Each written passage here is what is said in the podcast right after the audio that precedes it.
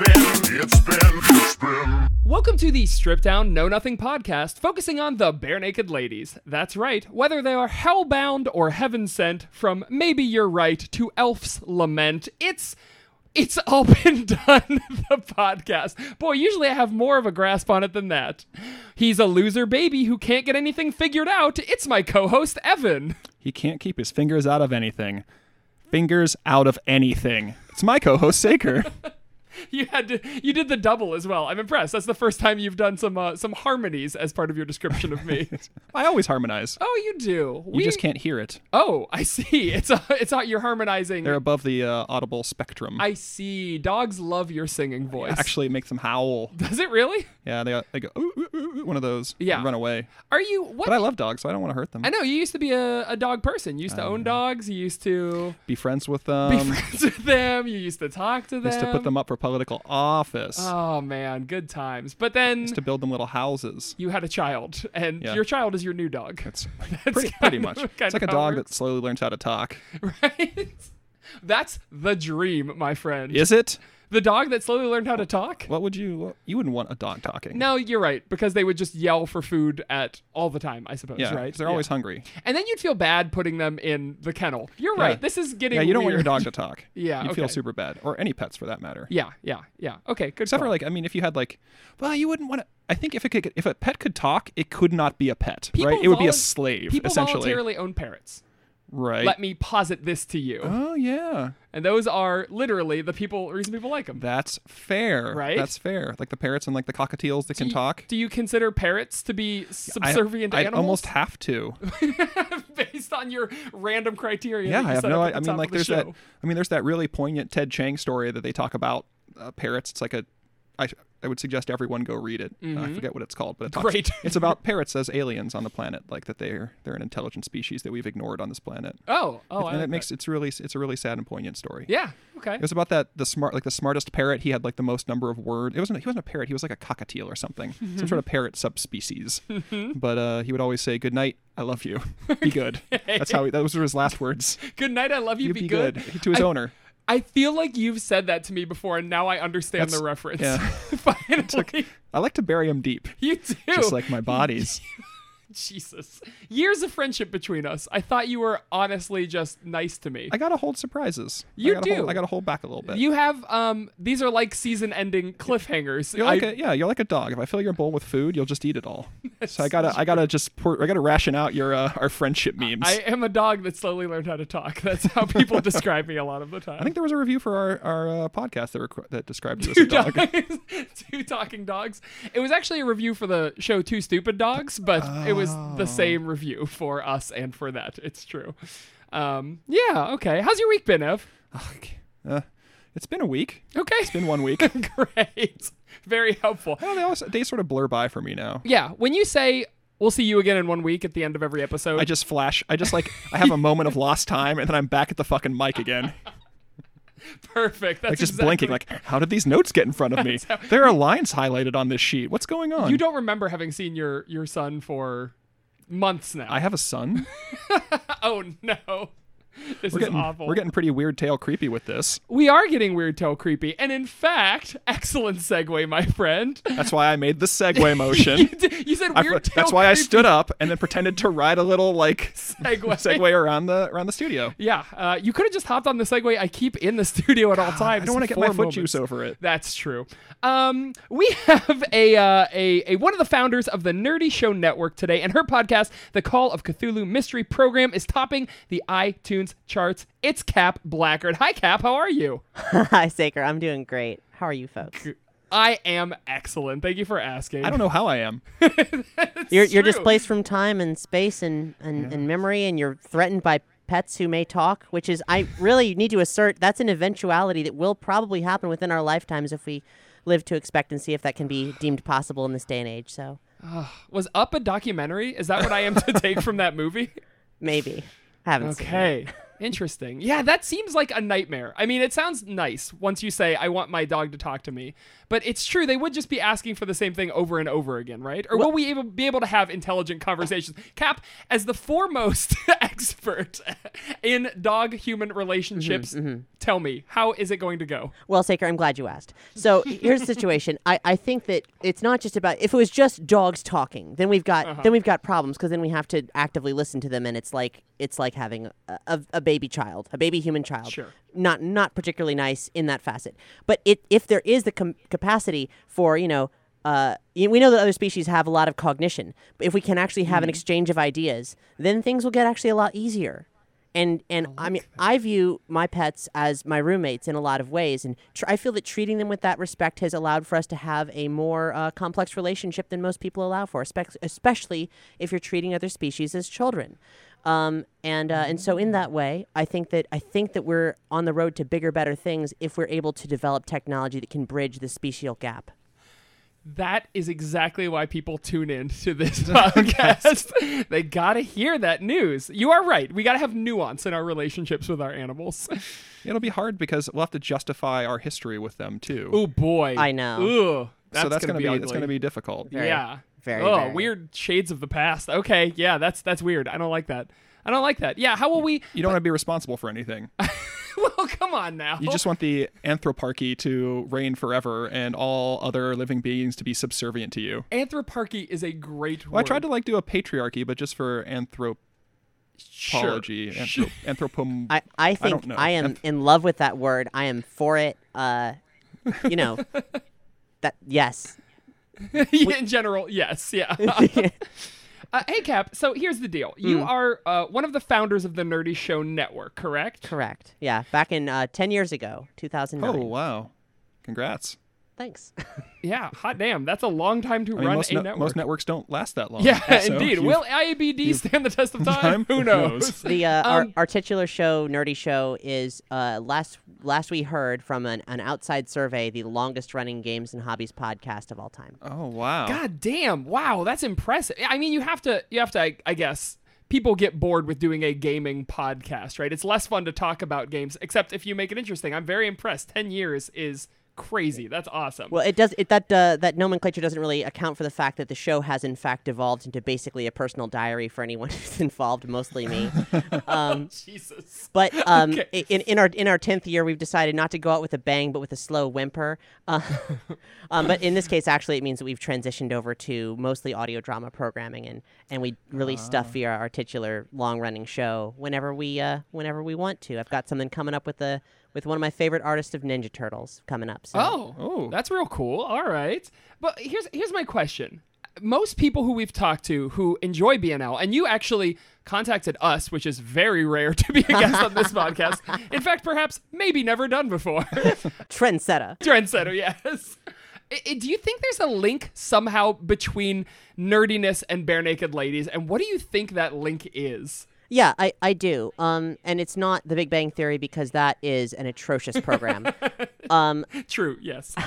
it's it's that Except, except for the theme song. except if not the perfectly good theme song. Um, it's I I believe you know it's the funny funny music like things like like the Thump, the Funny Music Project, um, Weird Al Yankovic, They Might Be Giants. There is a natural inclination for nerds, or at least nerds as we were formerly known before you know uh, our culture permeated and saturated all of uh, human reality. Um, there's uh, we are more inclined to enjoy uh, funny things, childish things into adulthood, which is uh, something that was frowned upon and throughout most of the 20th century. so when you ha- when you have a band like Bare Naked Ladies who are willing to embrace whimsy at the same time as having some admittedly like pretty heavy and emotional songs, uh, that Mm-hmm. that draws us in. We're like we're emotional beings, um, and we also like funny shit and. Uh, and we don't see the need to ever conventionally quote unquote grow up. Yeah, I, I like I like the idea of nerdiness not being you know just nerdiness, but also being emotional vulnerability. Sure, the the ability to wear what you love on your sleeve. I I think absolutely. Now, Evbo, you know that's true. Wait, I mean, Why are you coming at me? these because you're giving me the stink eye because you you think I don't have a point, but I right? I mean, nerdiness is kind of emotional vulnerability. When you wear a uh, a a a Darkwing Duck shirt in public, It might have been at one point, but it's certainly well, not anymore. You're right. You're right. I think we came from. I am kind of curious to see how the next generation processes their love of things that are, you know, video games and anime and things like that because they are conventionally acceptable now. No, it's I oh. normal. guess. It's like mean, there's- talking about sports. That was literally what I was going to say. Yeah, so yeah, yeah, you're. I think we're 100 percent on the same same uh, mental track. yeah, uh, yeah, absolutely. Now, Saker, you're a pretty big nerd, and I know this, and you're my kind of nerd because you mentioned in a recent episode that during your wedding you played the theme, so- the love theme from Mother Three.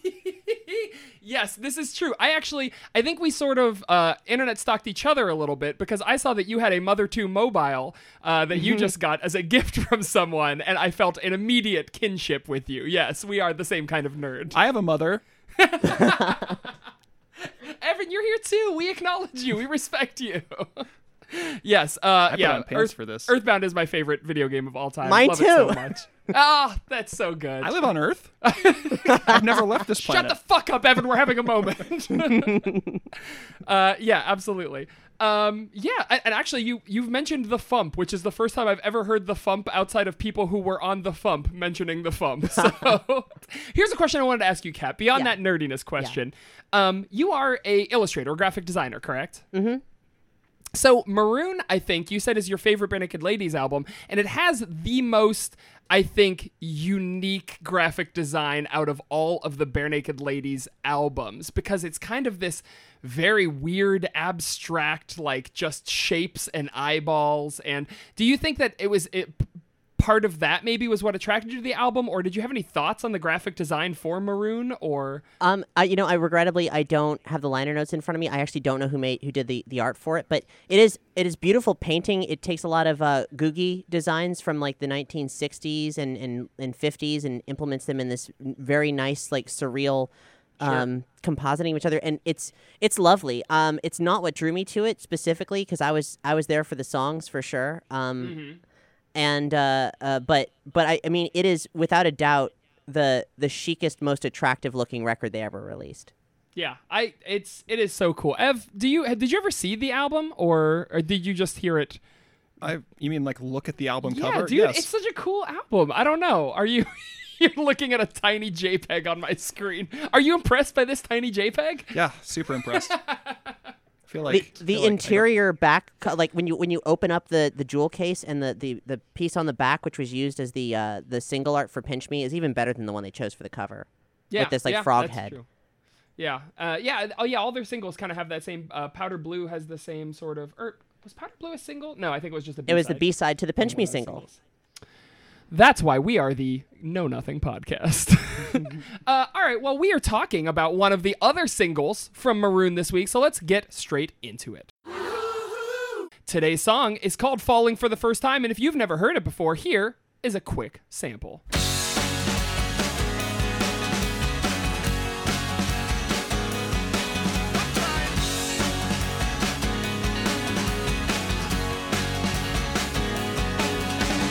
I'm so cool, too bad I'm a loser. I'm so smart, too bad I can't get anything figured out. All right, so Cap, uh, tell me, you have obviously heard this song before as a fan of Maroon. Um, are you a f- are you a fan of this song? Hey, it's a fine song. Um, it is it is a 100% adequate song on what is Mm-hmm. otherwise a phenomenal record. Wow. Are you that's a big swing. This is one of the three singles from the album, but you're not a huge fan of it. What what about it to you is is simply adequate? Well, um, I think we'll. I, I have I have a, uh, an idea about how I Mm-hmm. want to how I want to represent my description of this song when it comes to where, where we're deciding, you know, on the, the layers of nudity that the song represents.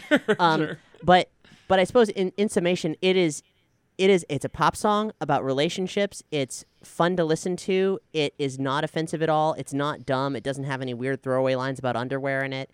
Um, Mm-hmm. uh, it is a perfect introductory Bare Naked Ladies song for the general populace. It might get you in in the door to get to where this album like actually gets quite real, uh, because this is the last song in a five song cycle as the um, a- in the in the course of the album. There's like five pop songs up front. You get this one, and the remaining eight songs are all narrative driven story songs that are above average in terms of Bare Naked Ladies' songwriting quality. Wow, inch. I've never thought about it like that. But yeah, you're right. The next, Jesus, yeah, the next seven songs are all story songs. That is insane. Um, okay, and they're all sung by Stephen Page. What a strange way to end an album. Um, yeah, you're right. Although I don't know if I'd necessarily characterize "Go Home" as a pop song, but you're right. It has much less substance than the back half of this album. Um, oh man, this one is gonna be a dream resequencing. Ev, we're gonna have a good time. we're gonna mix those stories up. Um, uh, so I, I agree. It is this is a very very classic sort of pop song sound. Um, nothing really totally stood out for me in terms of besides for Kevin's piano. Holy shit. Kevin's piano on this song Yeah. is delightful. It- That was really the is- only the only instrumentation I actually kind of enjoyed. The rest of it Really? was just it was just it was just like a straight down the plate like song. I'm so chill, no wonder it's freezing. I'm so still. And Yeah. I, it didn't feel like a bare naked lady song to me even, Mm. just because it was so poppy. sure. And usually there's just they have a little like a like a twinkle in their eye as they do it, but this just Mm-hmm. felt like something that some studio exec had made them do. Yeah. to yeah. me. And I don't- uh, again, I, I 100% agree with Kat. I don't think this is a bad song. I think this is a perfectly serviceable song. Yeah. Yeah. But um, I, the thing I liked most about it are the lyrics. Like I'm really liking like existential ed, existential. like this whole like when he when they hit when they hit big with stunt, and then he's like meditating on success. Yeah. Like the last like couple like pop songs have been that. Yeah. And I'm really really enjoying it. Like I mean, I can see like Ed. Like, cause he's he's he's basically graduated into like s- not stardom, but Mm-hmm. you know nominal stardom. So he's he's he's remembering like hustling on the streets with his boys, like playing back alley concerts in Halifax, Yeah. and like trying so fucking hard and he's out there hustling with the bee bean aches and then like it's like squatting in fucking video booths and stuff, you know, like trying to get played on Canadian television. Yeah. And then now he's made it and he's like, What's what's this all mean? What's it supposed to be? Sure. And how am I supposed to feel about it? So it's like it's fun to watch him sort of process that and come away with, Oh yeah, this really isn't as what I this isn't anything like I thought it was gonna be. yeah. It's an interesting follow up to Go Home. Whereas Go Home is like, how do I become famous in Canada as well as the United States? This song is like, it is okay if I don't, right? Like, it's okay to fail. It's Mm-hmm. okay to Because fall. This is him saying like, you know, Maroon might not be as big a hit as Stunt. Right. You know, it might not have the same like radio play. And you know what? That's fucking fine. sure. I think. yeah. I, I mean, it's, it's sort of like Pinch Me in a way, the video for Pinch Me specifically, where he sort of just like leaves his job and runs off and feels better, you know, and he marries that. Uh, he marries the chef. The chef. yeah. Very possibly so. we all want to marry a chef, okay? Yeah.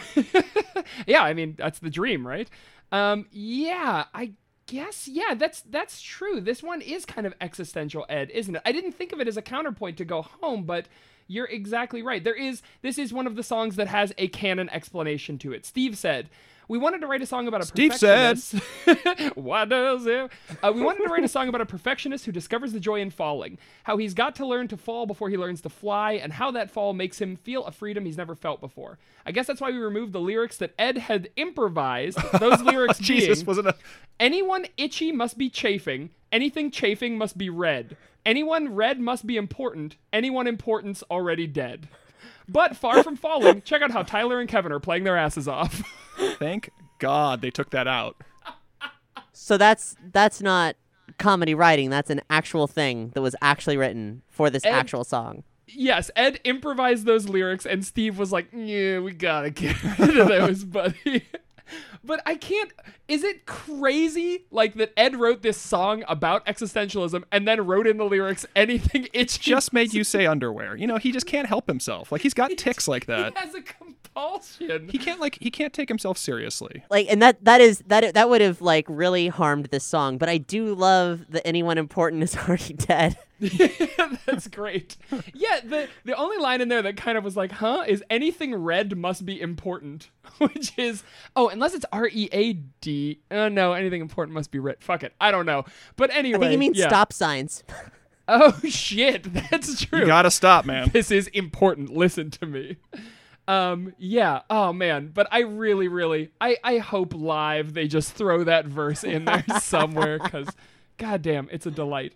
Uh, other, there's a lot of. Is it? it is. You don't think it? It would have harmed the song. Cap is right, but it's now that we have distance on this song.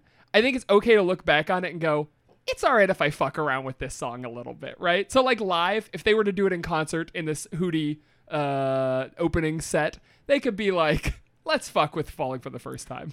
Uh, they're not gonna do this song in the opening set. in terms of song meeting, um, I I'm fascinated by like I've I've listened to the past several episodes that have been released of your coverage of Maroon and like and how often you're able to point to like no this is them com- like self-reflecting on their situation um because I never read any of those songs in that way just consuming it as you know like not doing analysis on this record um Sure. and with this one there's just one word one single word uh, I mean, uh, that that totally shaped how I viewed this song, which is now completely wrong. Like it's completely wrong, and it's that There's no wrong way to view this song. Yeah, it's it feels just like I'm falling for the first time. It feels just like I'm falling for the first time.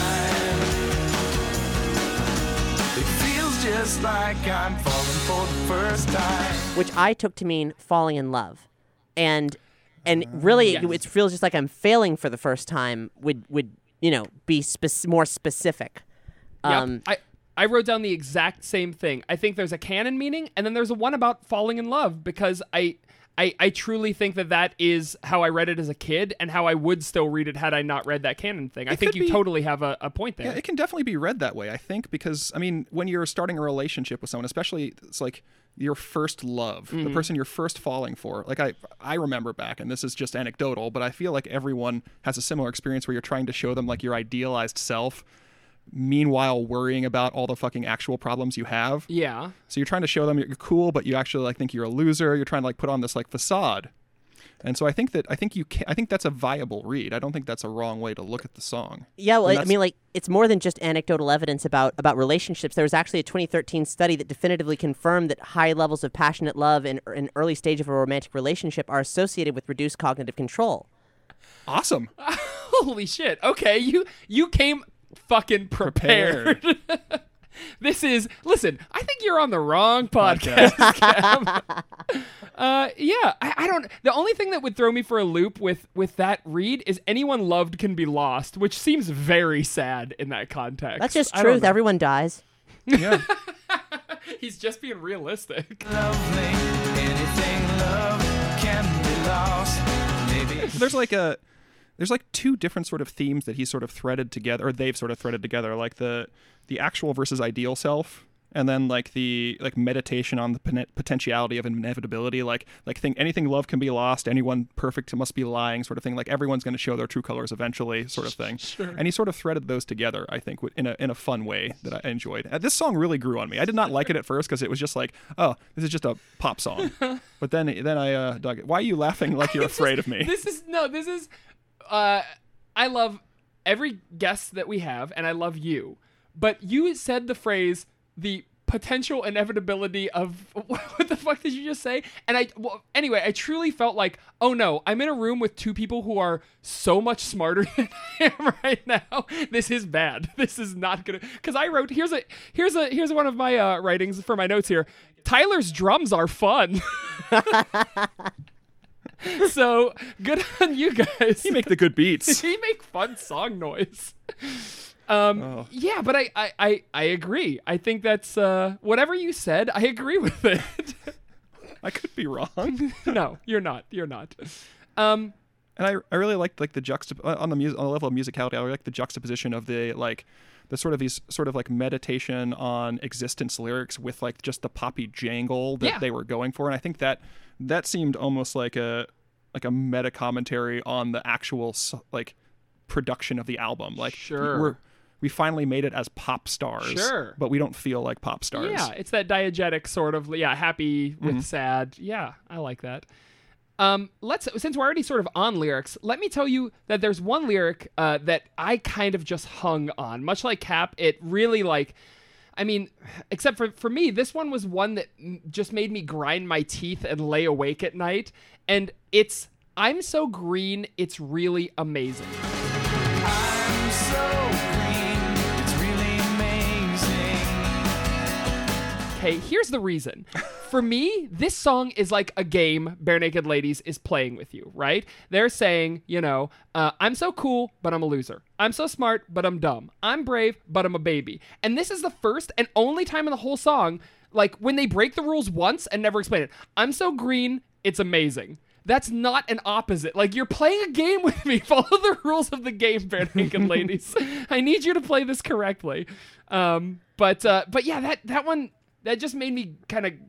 It, it feels like a first draft, last draft sort of lyric. I don't know. I think I actually think it's really, really strong. And I also want to point out that this uh, this obsessive compulsion you have about them keeping in the pattern that's Oh God. th- th- that- that's a byproduct of a reduction in serotonin, which is also one of the, the elements of, uh, you know, when, when in, in an early relationship, the sexual arousal that happens, you get a lot of dopamine, uh, you get a lot of uh, uh, norepinephrine, and I really want to take advantage of all these notes that I made, and so then you get this reduction in serotonin, and uh, and you become like that. That makes you obsessive compulsive in a way, and keeps you awake at night, just like you were saying.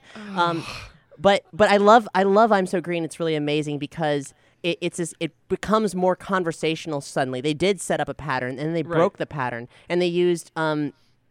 I, I kind of I'm always really drawn when people use the term green in terms of being inexperienced, and and I love him saying I'm, it's just really amazing because this this person this singer is so confident about the the person that they were before that's now being completely messed with by whatever environmental factors. Um, they're just exhilarated by finally failing. Yeah, man. I mean, there's there's freedom in failure. There right? is Yeah. free. Wait, so is this song too nice to failure? Is there, is there such a thing as being like? I, Uh, no, because it's dark. Because it like because it gets it gets dark. Like um, anyone perfect must be lying. Anything easy has its cost, etc., cetera, etc. Cetera. And then you know, nursing an infection. Like Yeah. What if I lost my direction? What if I lost sense of time? What if I nursed this infection? Maybe the worst is behind. Yeah, that line is great. I love the nurse. the What if I infection failed line. every time? Yeah, I don't know. Do you feel like maybe the what if I nurse this infection? Those lyrics might still be attached to that, like anything itchy must be chafing. No, I think I think he he, he realizes like uh, like Cap was saying that uh, you know there's there's sort of a freedom in failure that like you know y- you can it feel, it can feel good it can be fr- it can be you know liberating in some ways. So I think he's like maybe you know maybe it's okay to fail. yeah, What if I you know what if I just failed sometimes? yeah, yeah. I agree. I mean I'm gonna so I got to be okay with it. I also I, I feel like it, it- you got you you both are are are touting the virtues of the song, which I think it definitely has, but I almost feel like I think it was Ev I'm trying to remember the song um but it you said you you kind of reduced it to its component oh it was when you dream right where you reduced it to its component parts like this is it feels so reductive and facile like here's a thing but consider can it be the other thing? Anything stinky can smell nice. Anything chopped can also be diced. Like it's like, can he be saying anything here? I, I mean I I, Yes. I I appreciate the the sentiment, but Well, I think that like when you dream, he was literally just grabbing anything he. Th- it was like a stream of consciousness sort of thing. Sure. These are all germane to the actual topic of the song, which which makes me like it a little bit better. But I definitely see your point, and I think I agree with you. I think my original listen to this, I didn't remember this song. Um, even though it was a single on Maroon, I remember originally listening to it and being like, my, my first note is it's 145 and I'm already bored with this song because uh, there's there's not much like it's it's sort of repetitive in the way that pop songs are. Yeah. And uh, I mean, he's just saying the same thing over again, like you said. So it's it's like it didn't hook me, and I'm expecting this is BNL. Like I want an earworm. Yeah. And this song was not that for me, so I'm like, God, I'm so bored. But then I listened to it 50 more times, and it really started to grow on me. okay, all right. Um, Cap, did this song grow on you or did it grow off you? I'm not sure. I mean, I've I've spent a lot of time with this record in in life. I was 16 when it came out. Oh, Um, that's the perfect age. Yeah. and and I and in hearing Maroon, like I thought, like, whoa, these guys are way more than I thought they were. They might be like our Beatles, like for this time period. But then, then, then, then everything to everyone came out, and I was like, "Oh, that's wrong. That's not. That's not true." oh no! I love that's that's one that I will go to bat for that I know people are gonna fucking fight me on when we get to everything to everyone. Oh man, that's yeah, that's that's a good album to me, but I understand why people hated it. Um, But I, but I sing along with this song. Like I, I can't help it. I caught myself like it was in in various like note takings, listenings for this you know podcast. Like I just realized, oh yeah, I'm singing along to it already. This must be good. Like it's Yeah. fine. Yeah, that's This is fine. interesting because I, I I think it grew on both of you, and for me, did. it also it, it was it was it kind of degraded the more I listened to because I I clearly this song i- is like a a hallmark of my probably 14, 15, 16 year old self, and uh, yeah, this this one was a, a little bit difficult for me to listen to. I could definitely see it appealing to high schoolers because you know high school's where you sort of like everyone has a public face. Oh, and, yeah. You know I don't show I don't share it with anyone. sure, sure, yeah, And you're also dating for the first time. Sure. In middle school, high school, sort of that. yeah, So and we're even using that. That definitely not dated 2000s. I'm so fly. pretty fly for a white guy. I'm so fly. That's probably why it feels just like I'm falling for the first time. Yeah. Wait, Speaking of fly, we have some great bare naked lady pivots and wordplay. I'm so fly. That's probably why it feels just like I'm falling for the first time. Good pivot. I'm so chill. No wonder I'm freezing. Like, yeah, that's not an opposite though. Uh, Saker, what are you gonna do with Ah, fuck. that oh line? shit, the game. Did you Did you just mousetrap yourself? I did. I just parent trapped myself. Now I have to marry me. Oh, I have to remarry you. I have to remarry me. Um, yeah, I uh, I don't know. I, I I thought that those were some fun lyrics in here. Um, let's see. So oh, the the thing that opens the song is Ed saying uptight. Do you guys know? What, do you guys know Up what I'm talking- all night. He says like Ju- uptight. just right. Uh huh. You say. I just could not parse it. Uh, Cap, any? Did you do you know what I'm are talking about, the very beginning, right? Yeah, yeah, yeah. I thought he was saying one time. One time. Oh, Yeah. he's, he's channeling the Fugees here. Sure. That's yeah, all like he wanted to one say. time. it's possible. Uh, yeah, I was just Little curious. if Wycliffe anybody Sean had in any- there. One time, one time. One time, one time, killing me softly. Um, yeah. Um, so But I but yeah, I was going to ask you guys actually about that specific thing. It's just a weird weird effication in an, in a record full of weird effications. yes, absolutely. It is very, very strange. And I, I mean, the last song just ended with the words "fuck, yeah." so this song being like uh, uptight or one time. There's yeah. I mean, I've mentioned it before, Ev, but this album just feels like loosier goosier Yeah. than stunt did like they're just throwing shit in and having fun and which is great i think maybe they've realized it's okay to Yeah. I I, mean, this I is have an explanation for that actually. Okay. Um, uh, it's Don Was. You've mentioned him in, in past episodes, Sure. but it cannot be overstated uh, how weird that dude is. Um, like, have you ever heard any of the Was Not Was records? No. like the wa- the one that Walk the Dinosaur is on. Yeah, is Walk the, the one that I've Dino- listened yeah. to. But Yes. that's about that's Yeah. about it. I don't go deep in there. Yeah. Well, so like me neither, except that a few years ago I was at a thrift store and their 1988 record that has Walk the Dinosaur on it, What Up Dog, was there for a dollar, and I'm like, yeah, I'm curious. Let's see what this is about. the The album art was very interesting, and uh, what I found was a record that I don't like 100% of, but I do like a lot, and it's weird as hell. Like the tonality, the genre, it's all over the place. There's these spoken word segues that are like i really intense beat poetry. Um, this guy is open to throwing it all against the wall and having a raucous time. And when I realized that Don Was was the producer of this record, having heard this sing- singular uh, Was Not Was record, I was like, oh, this makes complete sense. I, I, I hear it all now. Yeah. Okay. Yeah. I'm. I'm. I'm kind of doing. He's furiously reading all the Wikipedia pages on was not was. I truly am like.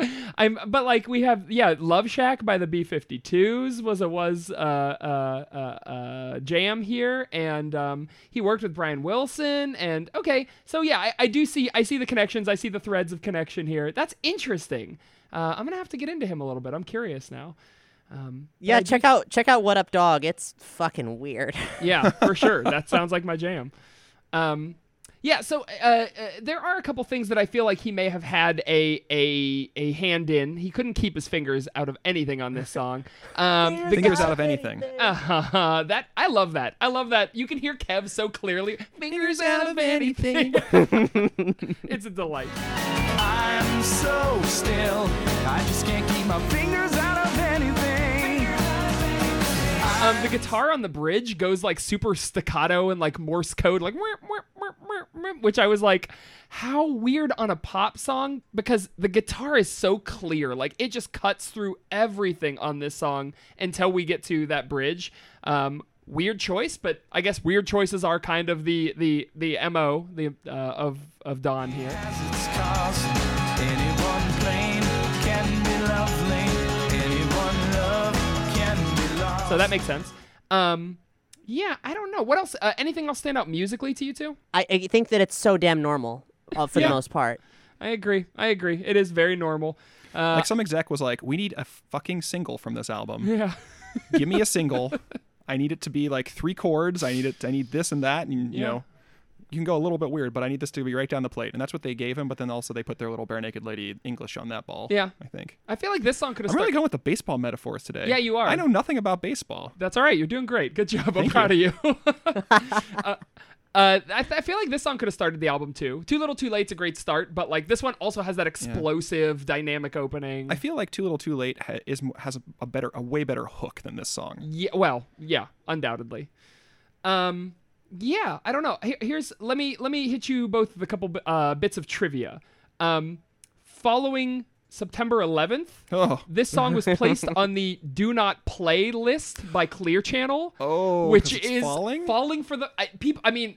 If there's a link, that has to be it. Like nobody can figure it out. I saw a bunch of message board posts like why, but yeah, I guess because it has the word falling. does he in it. say like join Al Qaeda? Is that what he says at the beginning of the? Al If you slow Qaeda. down. Yeah, I mean, I, I mean, clearly, Clear Channel just did a, a word search and blocked it all in their, uh, you know, uh, Yeah. spreadsheets. Like that's all there was to it.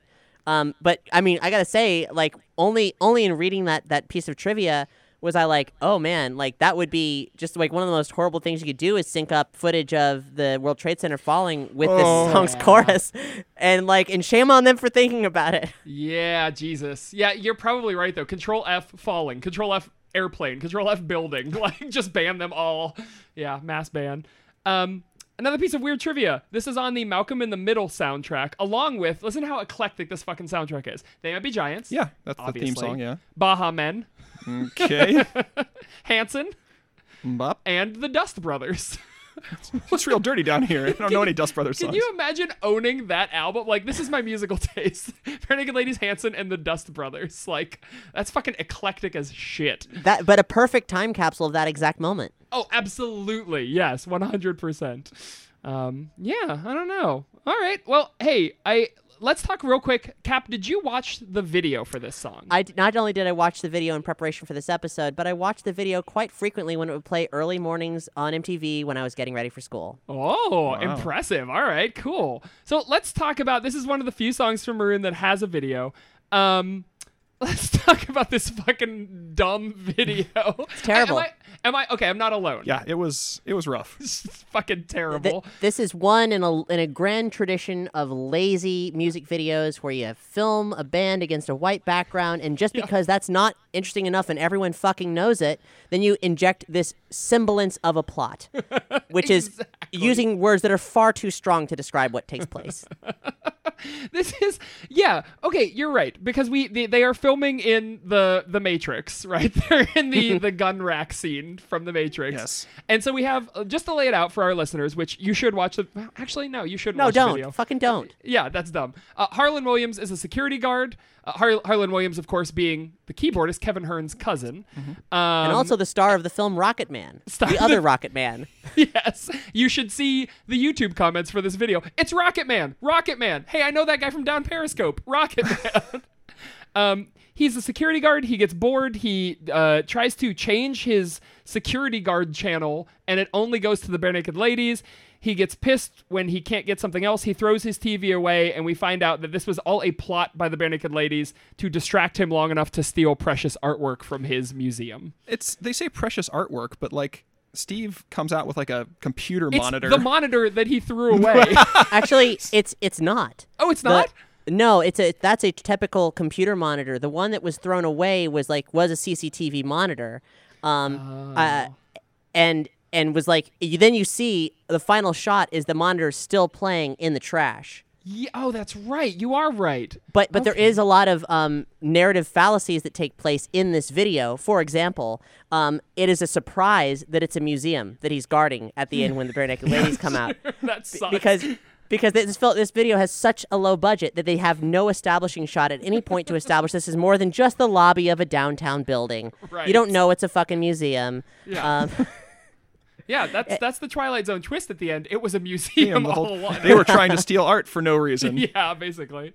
But really, this is a very bad plan, right? They sent a video of themselves, the the the Well, art they're nappers. a magic video. Imagine because they would have had to like come in and like get that that CCTV its own power source. Sure, he like an unplugged Oh internal power source that continues to play the video. But who do you when think he's the one who police would turned it on, he he did that. Like they didn't turn it on for him. And also, this plan has been done before, much better in a feature film. Oh, Are either of you familiar with 1992's uh, Barry Levinson, Robin Williams picture Toys? Yes. hit- Oh my god, from maybe childhood, but I haven't seen it in a long time. Well, it's amazing and holds up immaculately. um, and it's also one of my favorite films, so I'm gonna, you know, like soapbox about it all the time. but Toys was great. um but that you know, Robin Robin Williams and uh and his sister, well, the character Leslie and his sister Alsatia, they stage a music video in front of a security camera uh, to divert the fact that they're sneaking into a restricted access part of the building. I it makes see. a lot more sense in this scenario, but it's virtually the same thing. I wonder why BNL decided they were going to do a music video to distract the guard. Because do you think they're do you think they are in this in the in the world of this video? Do you think they are bare naked ladies? Yes. So they're inf- recognizable, very That's what recognizable. I'm saying. This is a fucking terrible plan.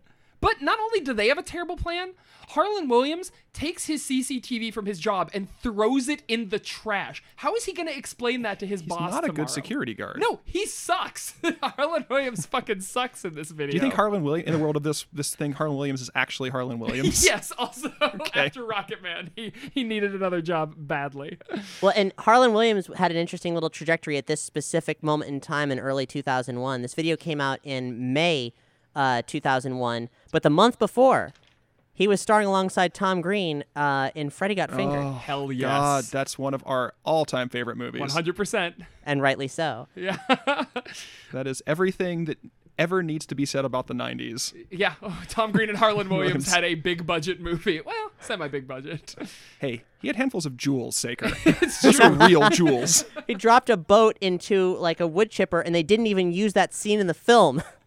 really? Yeah. I did not know that. I've never seen the deleted scenes. Damn. We gotta watch that again sometime when I'm not out of my mind drunk. The, that's the Oh. only time you should ever watch it. Okay. the deleted scenes are really good actually like they establish um a bunch of like extra subplot i would it would- actually would have been a bit stronger with some of them to makes his time in in la like at the cheese sandwich factory a little bit more uh layered actually you know because you need that but Just like a cheese sandwich. Yeah. you need that subtlety. Just like we need conversations with our dogs to be subtle and nuanced, we need this Tom Green vehicle. I, I'm, I'm all in favor of it. I need to get that, like the whatever re-released Blu-ray DVD with all the It's- you special could features. only get it on Do you think that- Laserdisc. I'm sorry.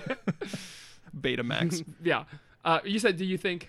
Do you think that they there's like a, a super cut where they put in the, all the deleted scenes and you can watch it the I whole think thing? they made like an Anchorman 2, or what was it? The Anchorman where they made a whole Anchorman movie two and a half, yeah, out of the which is also a deleted great yeah, movie too. wake Anchor- up ron burgundy Yes. This is- That's the one. yeah. That's a gr- that's a fucking great Yeah. movie as well. Hey, how great would it have been instead of the random ass uh, royalty free elevator music at the beginning when Harlan is in the uh, just you know in the lobby? If they would have done an elevator music version of Falling for the First Time that segues Oh. into that would have been fucking great, right? that would have implied they spent more money on this well, which that's they wouldn't true. You're right. And that would have segued right into Conventioneers because that's basically elevator music. oh, buddy, we're gonna fight next song. I love conventioneers. Get It's so fucked. I didn't good say I didn't like it. I just said it's elevator Oh, music. I- that might be fair actually. Um, yeah, the "I'm so green" bit in the video is very funny. Uh, Ed's screen turns green for a second when he says "I'm so green." oh wow, so so on the nose. Cute, cute. Love it. Yeah. yeah. yep. Also, Kev. Like when he when he uh, says, "I'm so chill, no wonder it's freezing," and you can see on the back wall that like the thermostat's slowly going down.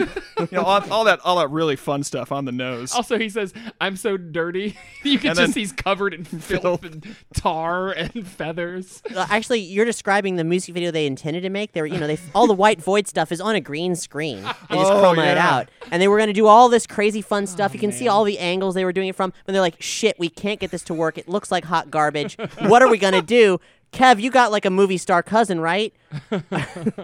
That's exactly what. Ha- also, Kevin, this video cracks me up because all of them kind of look like rock stars, except he's wearing like a sweater and, And he's he got this looks coiffed haircut. so uncomfortable. He looks where like he a says Boy like Scout. when he says fingers out of anything, like and then that cl- like zoom in on him for just a second, and Yeah. he looks like he doesn't want to be there. Right. Unlike Tyler, who is a madman. Always. Like when they the, like the first two times the camera like close not closes up but like focuses in on him. Yeah. He is grinning like he's gonna kill everyone else in the band. Yeah. Oh yeah. Like he's like finally it's time to die. Yeah.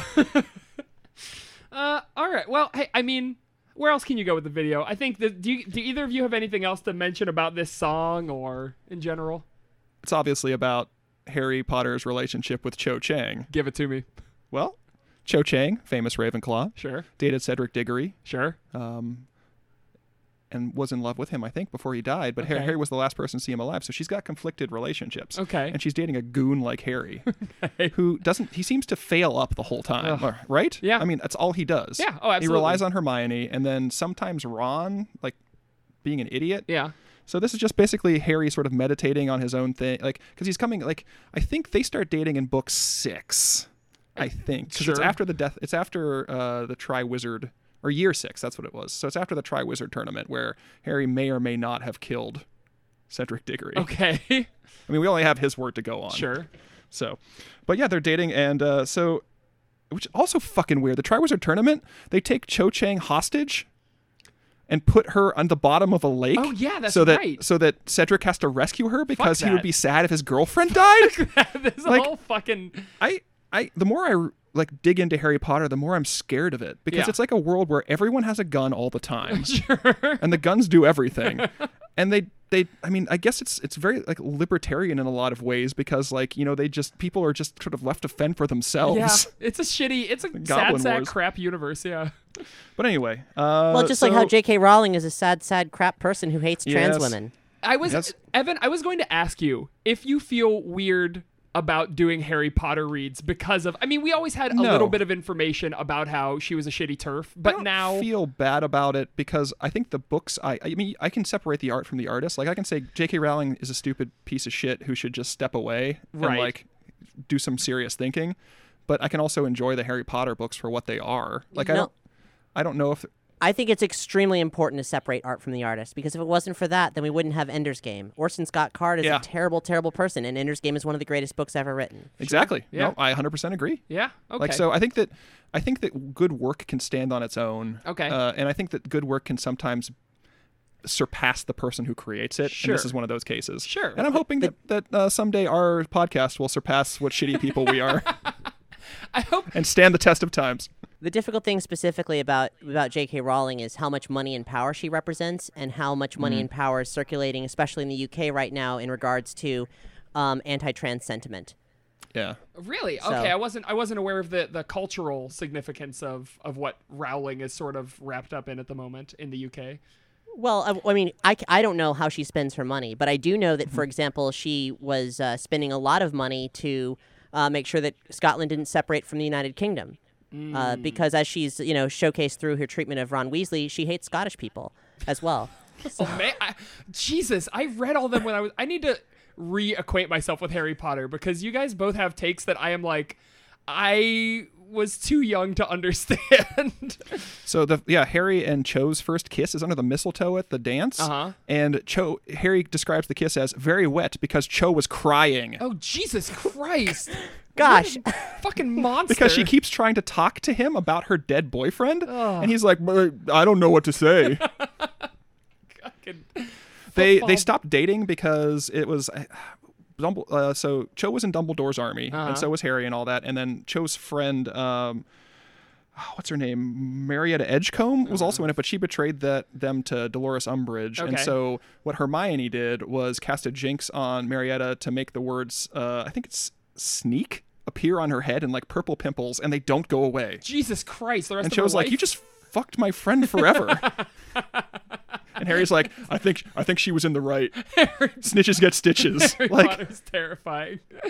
yeah. Jesus Christ. Wait, so how does this relate to falling for the first time? Because this is about their relationship falling for. This is about Harry thinking he's falling for the first time for this Okay. uh, for this girl. So So, I'm doing the love read From here. Harry's POV, not from Exactly. Cho's. Definitely Okay. not from Cho's. Jesus. Okay, got it. Sure. So okay. This is yeah. And then uh, I mean, obviously a, a vampire would write this song because Oh God.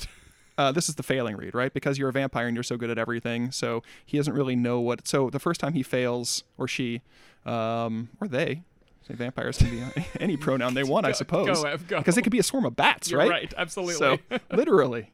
Uh, so yeah, it's it's basically a vampire, a thousand year old vampire who like fucks something up for once, and he's like, huh, feels like I'm falling for the first time. Okay, so literally, because he doesn't remember how to- You took the thing of the song and you just added after a thousand years. to Well, I mean, it. because he hasn't. uh, They haven't failed in so long Sure. that it just feels like they're. It literally feels like they're falling for the first time. God. Yeah, a- after all that the, that time, those centuries of being in control, I mean, feeling that kind of like vulnerability Mm-hmm. might be quite attractive to a vampire. Exactly. See, oh sure. they Yeah, and I want mean, that. yeah, because I mean, vampires are all about image, right? And sure. I'm sure they have, uh, you know, problems and and things they worry about. sure, absolutely. Do you think the vampires ever doubt themselves? I'm. You know what? The only vampire media I've ever consumed is Blade Two, so I'm gonna say no. So what about I'm so chill, no wonder it's freezing? Because he's dead, Oh, Saker. fuck! You took one line. Cherry picking is real. You're right. I'm so brave, too bad I'm a baby. Maybe it's a baby vampire. Shut the fuck up. Let's move on to rating this song. All right. As I'm sure you know, uh, we rate this song on a scale from bare, naked, to fully clothed. The more clothes this song is wearing, the worse it is. The less clothes it's wearing, the better. Cap, as usual, we're going to give you some time to think, even though I'm sure you already have your rating, as you mentioned at the beginning.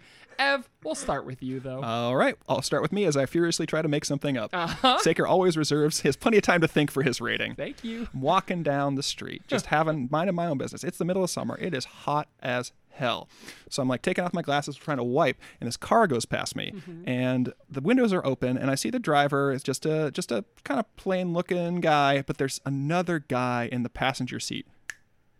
I just have this moment. Like I only see the side of his face, back of his head, and I just have this moment. I'm like, that's that's the one for me Okay. so they're going down and it's a, it, they're going pretty quick like it's a, it's a public street so they're they're going maybe 30 miles an hour and i'm just running full hey wait up wait up wait up wait up i had this fucking moment and then they finally stop at like a red light and i go and i see that the guy is wearing like I can't like his shoulders are bare uh, in this passenger seat. His Okay. shoulders are bare. It looks like he's in like a swim trunks or something, maybe like that. I can just I just kept flashes and I'm like cutting through side streets and things like that to try and get ahead of them because I know this town. Okay. this is my town. I'm prince of the city. Sure. And So- the entertainer is playing the whole time from their ice cream truck that is the thing you're chasing. Oh, I got. They're in an ice cream That's truck. how you can track them. Yes, it's how I know exactly.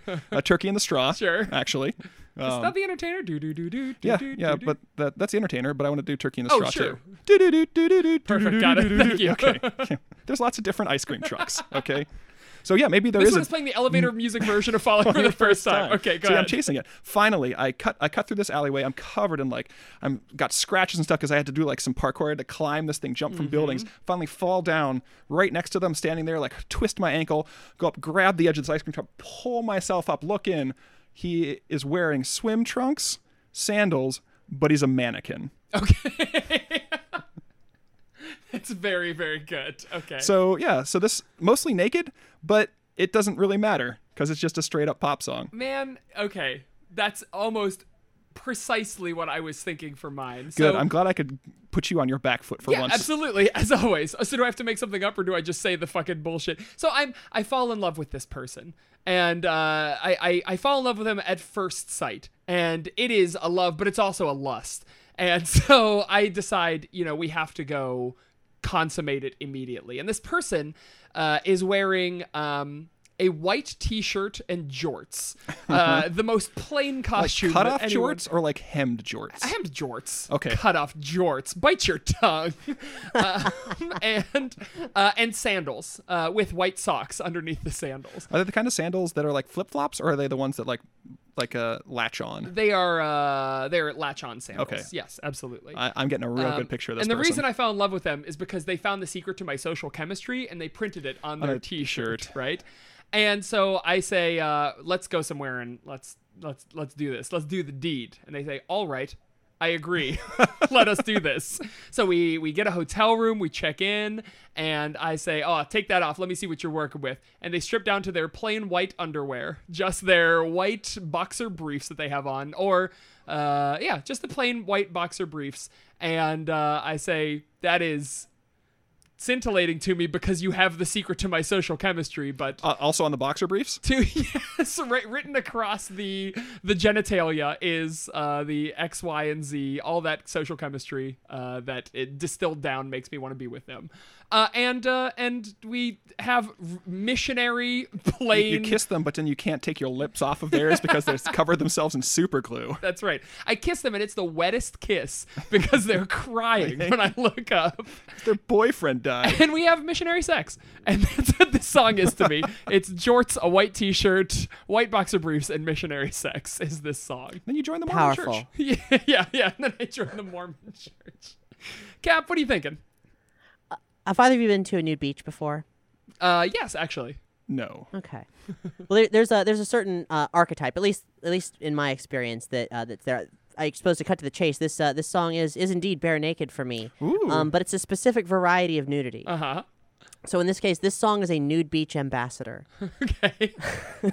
and that is the um, especially if you're at say a attractive nude beach, which is like everyone socially agrees that this is a nude beach, but officially, as far as the county's concerned, it's not. But they're not going to police it because they get written up in the like the German papers, like the German tourist bureau stuff, like pretty poorly if they start arresting German people for being naked and they can't speak the language and so on and so forth. You know how it is. Sure, of course, everyone does.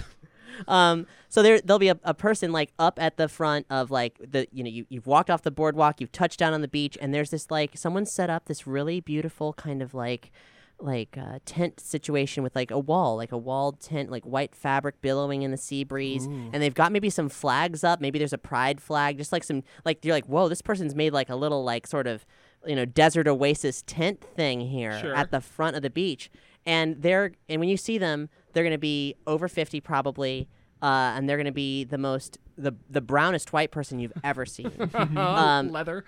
leathered yes very very leathered very oiled and friendly as heck uh, the only thing they're wearing is a baseball cap and some sunglasses and they are happy to see you and happy to let you know that this is a safe space and if anything goes goes weird they're probably going to sound some kind of audible alarm Okay.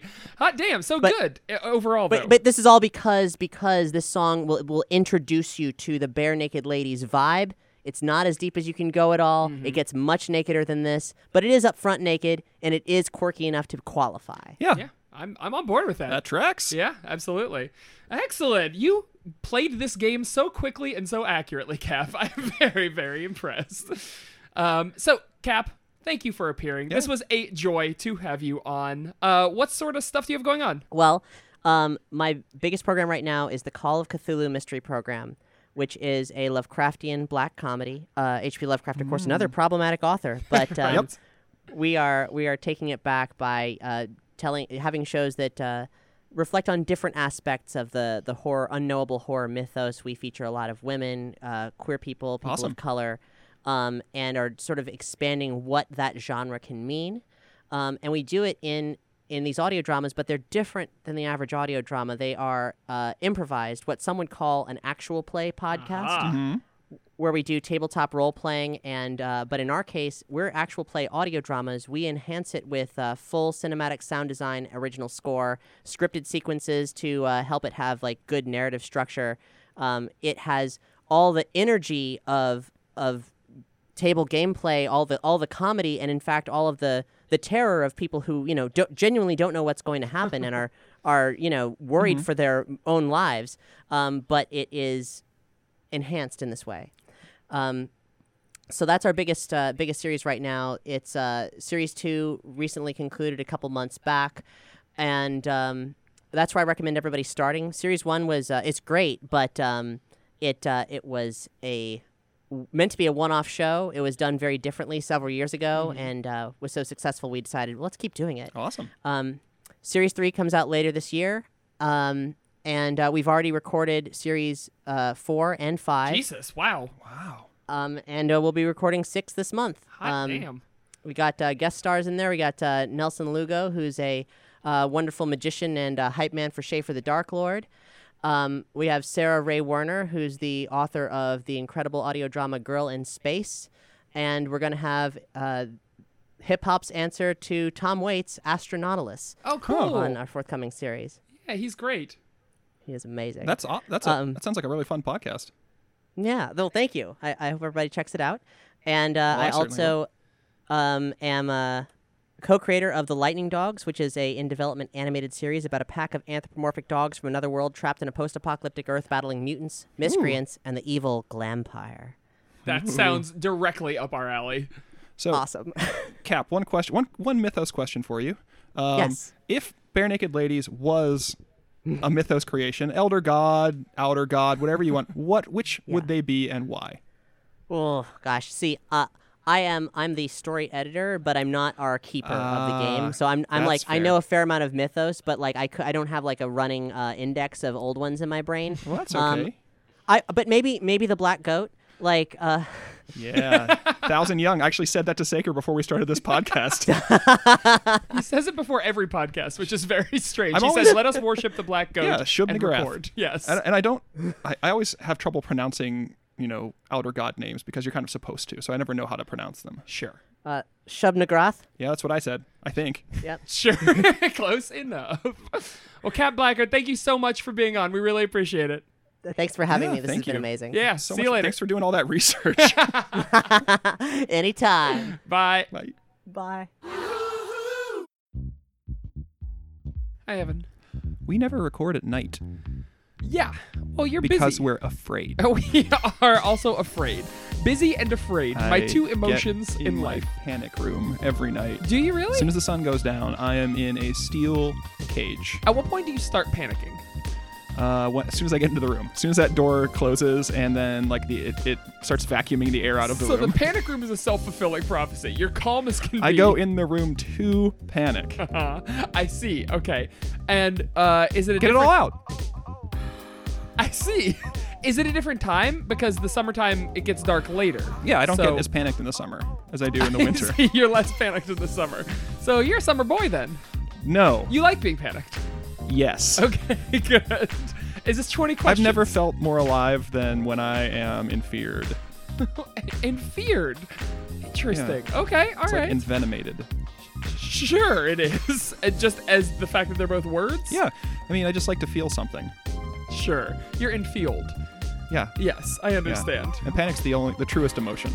Is Truest it? the truest human emotion. I mean, Everything else is fake, but panic is real. are you more of a fight boy or a flight boy? Uh, You're a flight boy if you I'm- have a panic room. I'm a pan- Otherwise, you'd have a fight room. I got a fight room too. you do. How do you decide which one to go in every night? So, are you a fight or flight boy? uh, I Just think about it in real life. think I am a fight boy. I mean, if if if, if there's a situation, you know, sometimes you'll just think about situations and be like, "Ugh," you'll get so angry and you'll Uh-huh. feel like you want to. Like, I never feel like. I mean, maybe that's just machismo from being in my room at 3 a.m. and thinking about scenarios. Yeah. But uh, I never feel like I would run away. Uh, but maybe I would. I don't know, like when I've been confronted with like aggression or violence, usually I don't think I've ever run away from it. But I'm Right. not really a fight boy either. I'm sort of like a freeze. Freeze boy. Yeah, like a like just kind of sit there quietly and be like, "Oh, okay. okay. Yeah. All right. Let me let me lay out a scenario for me. You tell me Okay. fight or flight. Okay. Okay. You're at a baseball game. What time is it?" It is noon. Okay, so I am as least panicked. Night noon. Mid noon? and I'm outside my panic room? yes, you're at a midnight baseball game. Oh fuck. As they have. Is it is it like a little league game or is it like No, a it's a lit- big league game. Okay, so it's got lights. Everybody has Big League Chew. Do We're I all have having my silver? Fun. Uh, you have your silver I have my bullets. bag you have full your of silver silver? cross. You have your bag full of silver, liquid silver that you just carry Yeah. around with Mer- you. That's called mercury. That's right. The bag is always very hot to Yeah. melt that silver down. Anyway, um, Batman's up. He swings. Crucible. Batman. yes, the Batman. it's a DC themed baseball game. This is a very complicated scenario. That's okay. I'm, I'm, I'm on board still. And I mean, this is like Superman- this is the type. This is like one of the few types of baseball games I would go to. a midnight DC themed baseball game. Uh, Do I got any snackies? you have your bag full of liquid mercury. I Yeah, said but I'm that. not gonna eat my mercury. Really? What's it for? You're looking at me and the music, the funky music is playing under us, but you're not answering me. It's for when the masked men come. for Got me. it. Uh, well, Batman's a masked man. Yeah, but he's not coming for me. He's playing b-ball. Well, hang on. Uh oh. So, Batman, uh, he, uh, Batman, Superman, more like Bratman. Bratman, because you're eating a hot dog. So you're, Ooh, am I? Is it like a s- is it a hot dog or a sausage? I want a sausage. it's a brat. A brat. Do they sell brats at baseball games? I don't I'm sure think they do. Yeah, They have to. Well, No, they just sell like stadium wieners. this is a high class major league game. Hey, what if some I guy paid next to you? fifty-two dollars for this bratwurst. I'm gonna enjoy it. Okay, that's fair. Do you when you go to a baseball game do they call you the stadium wiener? Yeah, all the time. Gotcha. Every baseball game I've ever been to. Son of a bitch. um, so, uh, Superman throws the pitch to Batman. Batman swings at it. Bat shatters. Pitch goes deep- Basically, it deep, does- into the concrete behind, riser behind. There's a Yes. sonic boom. But- everyone goes flying. People are screaming. Kids are just running around crying. It's like that scene in the movie where you just everyone's running around. There's just a kid like in the middle of it, like with like dirt smeared on his face, and he's just going, "Wah," just screaming as everyone runs by him. Is like looking around, just fucking panicked. That's correct. And I see a child in danger, so I got to go help him. So that's neither fight nor flight. Yeah. The question was, if you remember, so Batman's bat breaks. The bat piece flies out at you. Do you fight the bat or run away from it? I fight the bat. You do. you just swing at it. I take a big, big old punch. Okay. Do you think you'd win? Yeah. You versus a 112 mile per hour bat shard. Yeah, I would. Okay. You're strong. I'm not afraid of any wood. You know who else is, Is it strong? a wooden bat or a metal bat? Metal. Metal? Okay. Well, luckily, I have my mercury with me. Catch it in your mercury bag, melts it down. Yeah. Done and done. On my crucible. oh, Arthur Miller. You know who else loves Arthur Miller?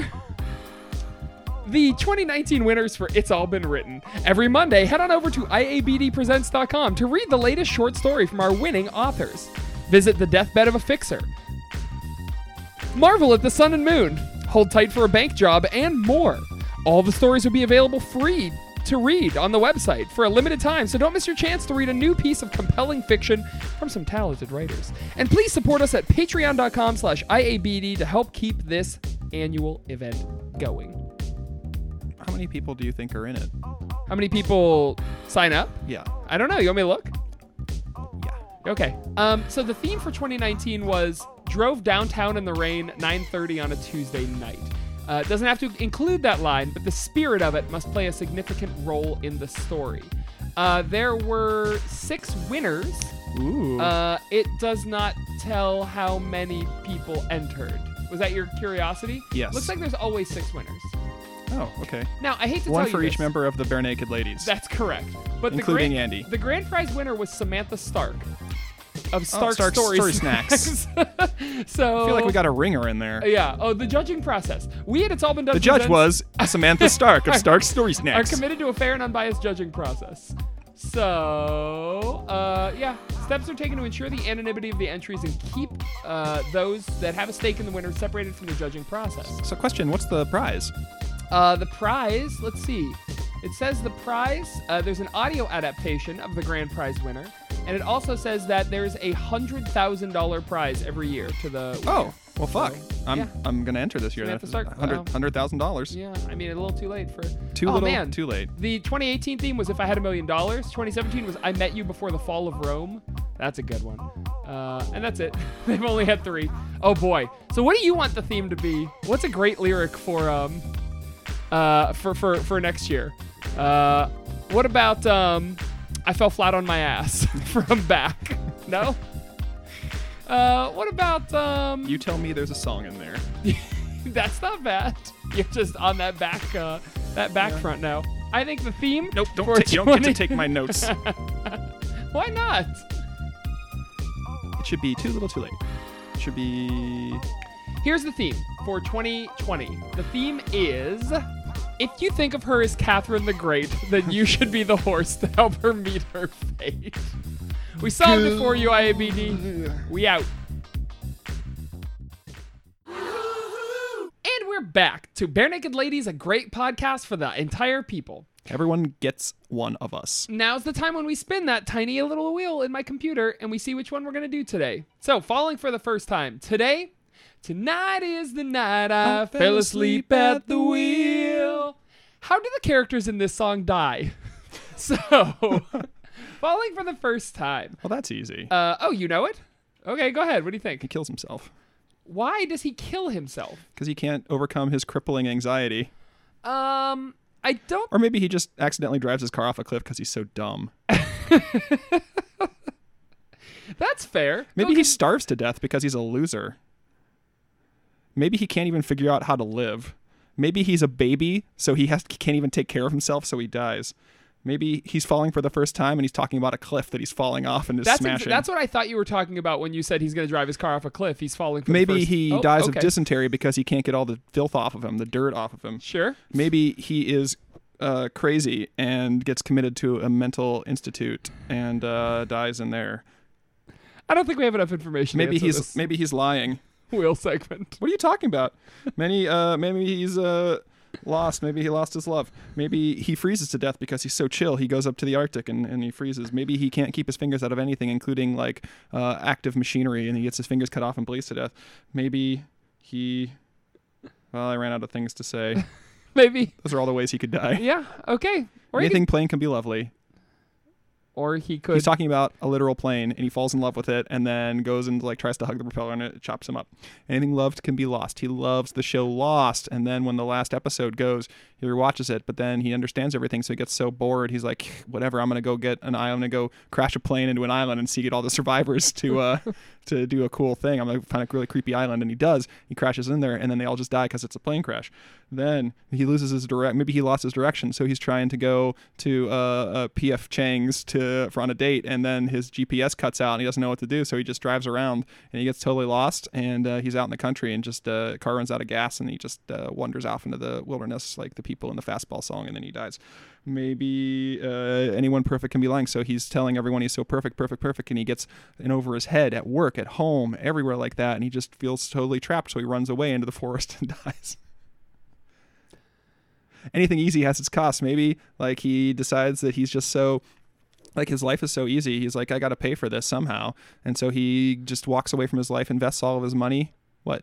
Why are you making a Why are you making a he face? decides his life is so easy. I'm gonna walk away from all yeah, this. he's like, he's like, I don't deserve any of this because I'm a real piece of shit, uh, and I've got so many insecurities. And you know what? I, I get my life is just super duper easy, so I'm just gonna walk away, take all my money, I'm gonna donate it to charities, and then I'm gonna go volunteer on the border to help migrant children. And then he does that, but unfortunately, he is not equipped for it, and he wanders off into the woods. and dies. He loses his direction. He loses. What if he lost his sense of time, Saker, and uh, he just doesn't know when anything's happening? So he, she always shows up super early or super late, and he has no idea. He doesn't even know when to sleep, and so he just falls asleep like in the middle of the day, and it's really unhealthy. And he just keeps. I'm running out of lines for the song.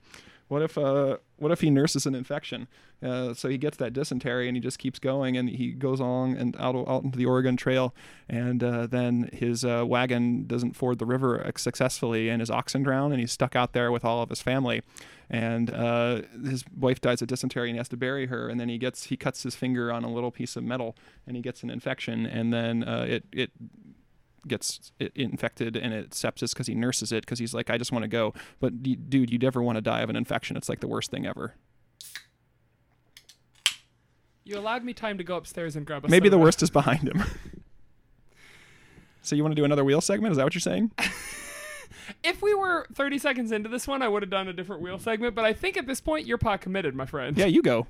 How- Migo. How, does he die? Migos. Me- he dies because of Migos. He goes to a Migos concert, and uh, wait, is Migos the uh, the Cthulhuian? Uh, yeah, they're like a like flying. they're from Pluto. we should have asked our guest. Yeah, They're, I yeah. believe they're creatures from Pluto who fly around. Yeah. Because I reference them on a 2D6 album.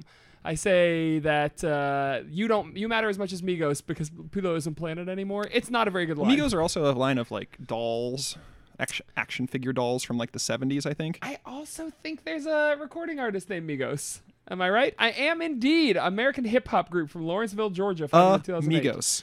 So Is that what kills him? Migos? I think the It's like a Call of Cthulhu Lovecraftian situation. creature teams up with the American rap group, teams up with the uh, The company that produces se- 70s. I mean, because I think they, they had like a resurgence and they redid a couple of them. I don't know if it's the original company, but. Go on. How does he die? Do you feel like this is a good segment? Hey, man. I only work, I work with what I'm given. How does he die, Saker? I think what happens to this man is obviously he's got this facade of perfection that is finally penetrated. And he says, it's okay to fail. It's okay to be not perfect. It's okay to be whatever. And this leads him down a road where, you know, he says, His Uh, GPS cuts out and he gets lost and dies in the woods. Mm, you are intolerable today. you are no budding so hard. Leads, him, Um, leads him down a direction. Go on. and and he starts to say like hey you know what it's okay to fail sometimes it's okay to be wrong it's okay to be bad and then sometimes he says you know what it's okay to have an off day it's okay to not be at your at your top tip Right. top All of our wheel segments don't have to be amazing. exactly and then he sometimes he just stays inside he says you know what i don't have to be social today but then like he's like i don't have to take a shower today i don't have to and eventually it starts becoming you know what i don't have to eat healthy today and uh, today becomes every day and falling for the first time becomes falling for the every time and he just becomes this like Can't sloth get fouled again. sloth but yeah he won't get fooled yeah sloth becomes his uh I wish that's how they said it in the song. Yeah. um, and so he just becomes this slovenly mound of beef. Uh, and he went from perfect to imperfect and then just went, you know, he took his lesson too hard, Falling for the last time. falling for the last time. Do you ever think Bare Naked Ladies are going to make sequel songs to all their most popular hits? I want to hear Too Weak. I want to Hope hear not. Pinch the Other Guy. I want to hear Falling for the Last Time. Pinch I- You. Pinch You. I want to hear Ryan Wilson. I want to hear. Oh, that song's about the other Beach Boys. Yeah, I want to hear about Daniel Day Lewis, who's another Beach Boy. Daniel Day Lewis. I I, assume he's a Beach Boy, right? mean, he probably can play one effectively. Okay. Getting yeah. character. Come on. Can he play? He can play anything effectively. He's a method actor. What's another good Bare Naked Lady sequel song? That needs to be a wheel segment. I'm gonna add that soon. Is make a sequel to this song. What happens next? Um. Yeah. Okay. Uh. Good. Grade ten. I'm sorry. I can't stop thinking. The Prince of Bedside Manor. You got any more? Hello, country. and then Hello World. Yeah, it follows the Jurassic World. Actually, it's Hello Park and then Hello World. I'm sorry. I Okay. feel like I failed you today, Evan. No, you haven't failed me for the first time, and you won't be failing me for the last. Now's the time when we take an email from our friends, our fans, our little baby peoples. Uh, this email comes from Riley. Oh, Riley. Here we go. Oh, oh, oh, O'Reilly. O'Reilly's. Hi, Evan, and the other one whose name I can't spell. Hey, Riley. Thanks for trying, Riley. Did they spell my name right? Y- Uh, E V I N. That's how it works. That's how I roll. Please describe for me the non existent color that Bare Naked Ladies would be if, instead of being a fantastic Canadian alternative rock band, they were a trans dimensional crystal entity incomprehensible to the mind of man. Thanks a bunch, Riley. So we have to describe a color. Describe, describe, describe the color that they would be if they were an indecipherable crystal. so we don't have to describe anything but them, anything but the color. Yes. Do you know?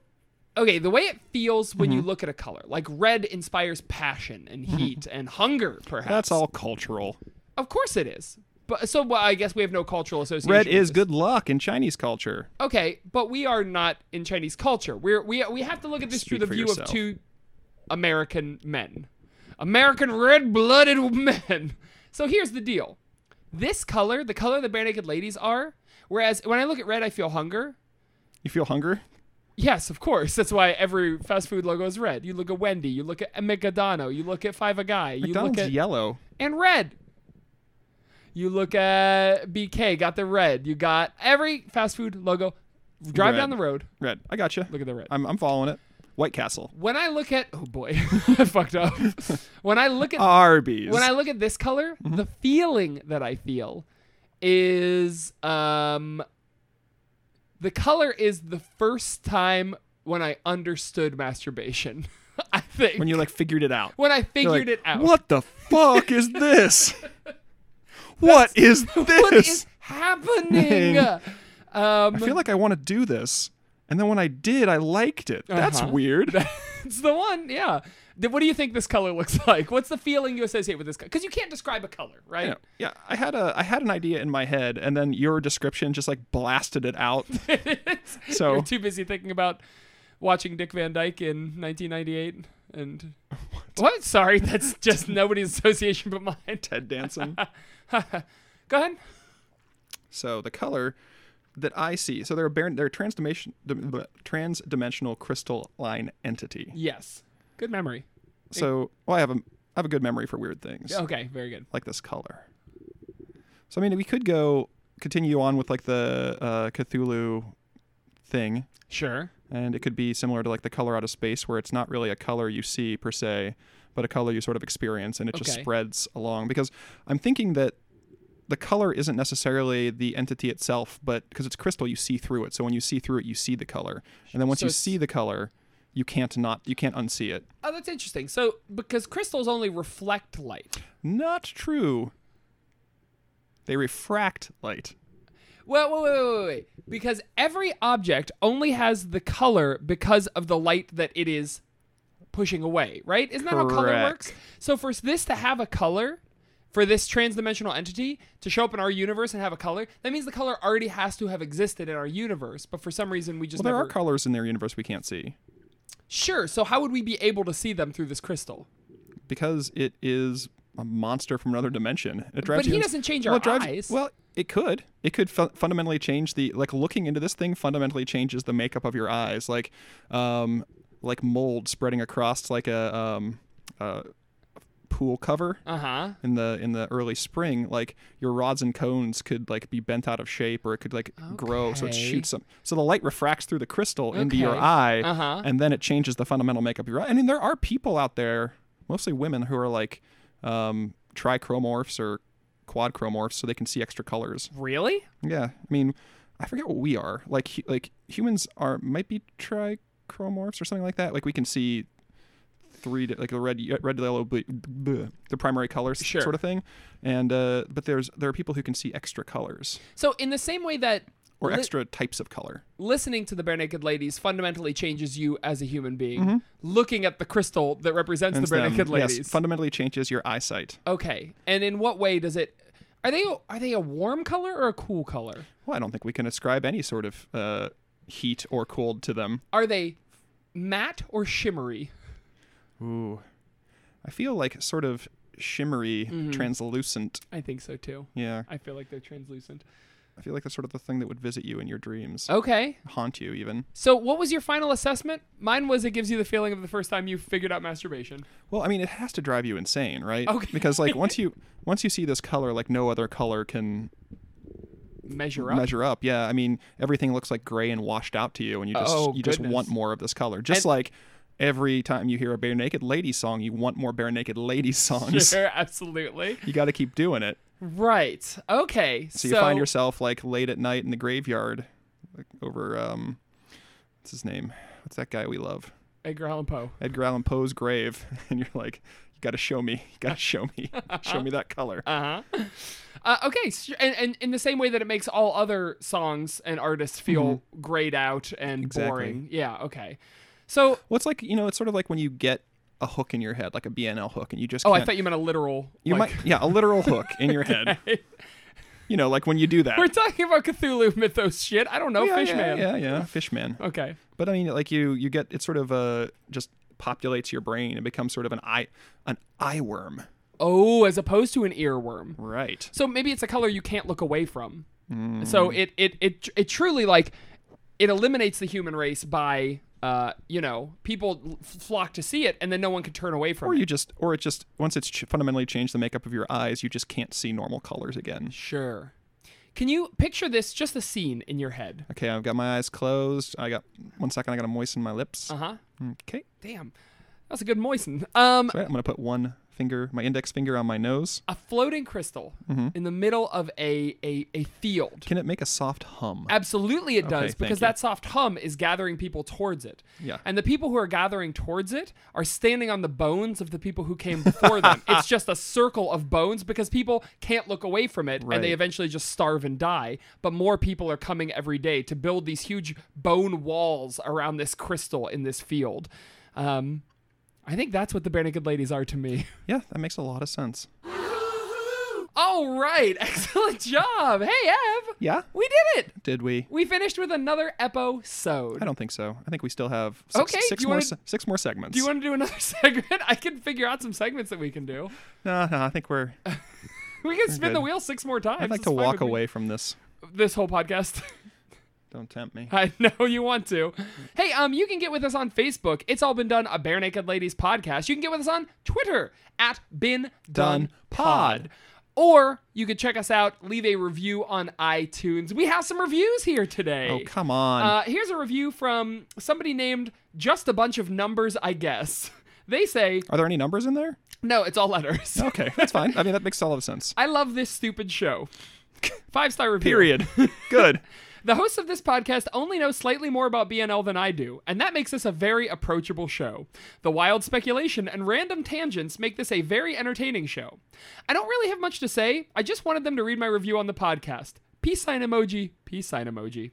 Though, I am still always surprised at the kind of guests they managed to get for this good, good, dumb show. Yeah, how do we do that? I hustle, my friend. I hustle like a Saker motherfucker. works every day. I do every day. This is his full time I job hate now. to tell you this, but I truly do. Every day I'm emailing people I'm saying, so sorry. For, sorry. I love it. I get Okay. to talk to my heroes. As long as you like it, dude. It- they're all my heroes. Every single person we've Just ever say the talked to. world and we leave this world together. Okay, can we? When we are done with the last song of fake nudes, can we live commit seppuku on the air? Well, yes, we need seconds though.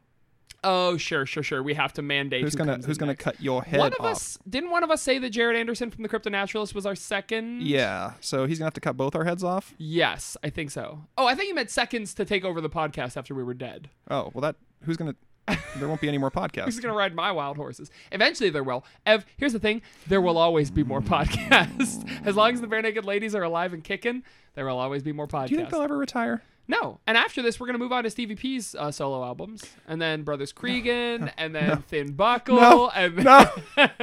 we, and have, Dom DeLuise. we have infinite podcasts to go. Ev, we'll never be finished. Please no, Oh, Ev boy, what do you got to plug this week? release me. the sweet release of death. Oh man, I don't think I think even they would they would come to me in the in the afterlife. Mm-hmm. BNL. Who do you think Jared would kill first? If we both committed seppuku at the same time, we both put the knife into the stomach. Who do you think? I think that he would kill me first because I'm taller, and when I'm kneeling, he could get like if we were doing it right next to each other, he could if he's got enough Strong. swing, he's got Yes. enough momentum behind that, he could cut through my neck, and then on the downswing also cut through yours. that would be gr- if we died in the same swing.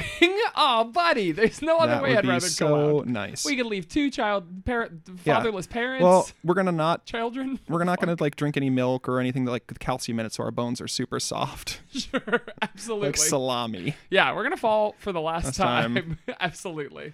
You just yeah. The last thing will be the only professional part of our show where you hear the music and then like the thump of two bodies hitting the floor. the sad piano song as our bodies hit the floor. I'm gonna actually commission a piano version of "Let the Bodies Hit the Floor" for the last episode. I think that would be fun. Does that song have notes in it? Um, doom da doom doom doom doom Okay. doom doom doom. Yeah, God, maybe I've already commissioned it, and it's the ending theme for this episode. Spoiler. I It did is. not. No, that's five dollars. I'll give you five dollars right now. Here's the thing. I, that's something I'd like to pay for. Really, is to let the bodies hit the, floor. Florence, please. I we we've spent so much on this podcast. We spend like money every month, and it gets us nothing. I spent money to apply to the Columbus Podcast Festival. It's, It's a j- it's a joy. a joy. Is it a joy? It is a joy. We spend about um, a like a m- I, I always I always think of things in like meals out. okay. So I spend about a a nice meal out a month on this podcast. Yeah. Wait, isn't it like No, uh, a, it's like twenty dollars? a, a moderately nice Yeah, meal. Well, yeah. a nice meal out for me is like Red Robin. really? You can get a burgie, you can get endless freebs. That's a nice meal though. yeah, I mean, I don't go in for I don't necessarily need uh I mean cuz you can go to a you could go to a restaurant, sit down, nice sit down in a restaurant, get yourself a burgie and fries. If it's not too pretentious, you're probably looking at like 10 15 Yeah. bucks. It's a And you nice throw meal. in a 5 buck tip and you're a fucking hero. You are. A nice meal for me is like the like the Ritz Carlton, I would say. Like the Um, like the Ritz crackers. Now, buddy, now you're talking my language. I'm Saker. I'm We'll Evan. see you again in one week. Hey. Hey. Hey. Bum, bum, bum.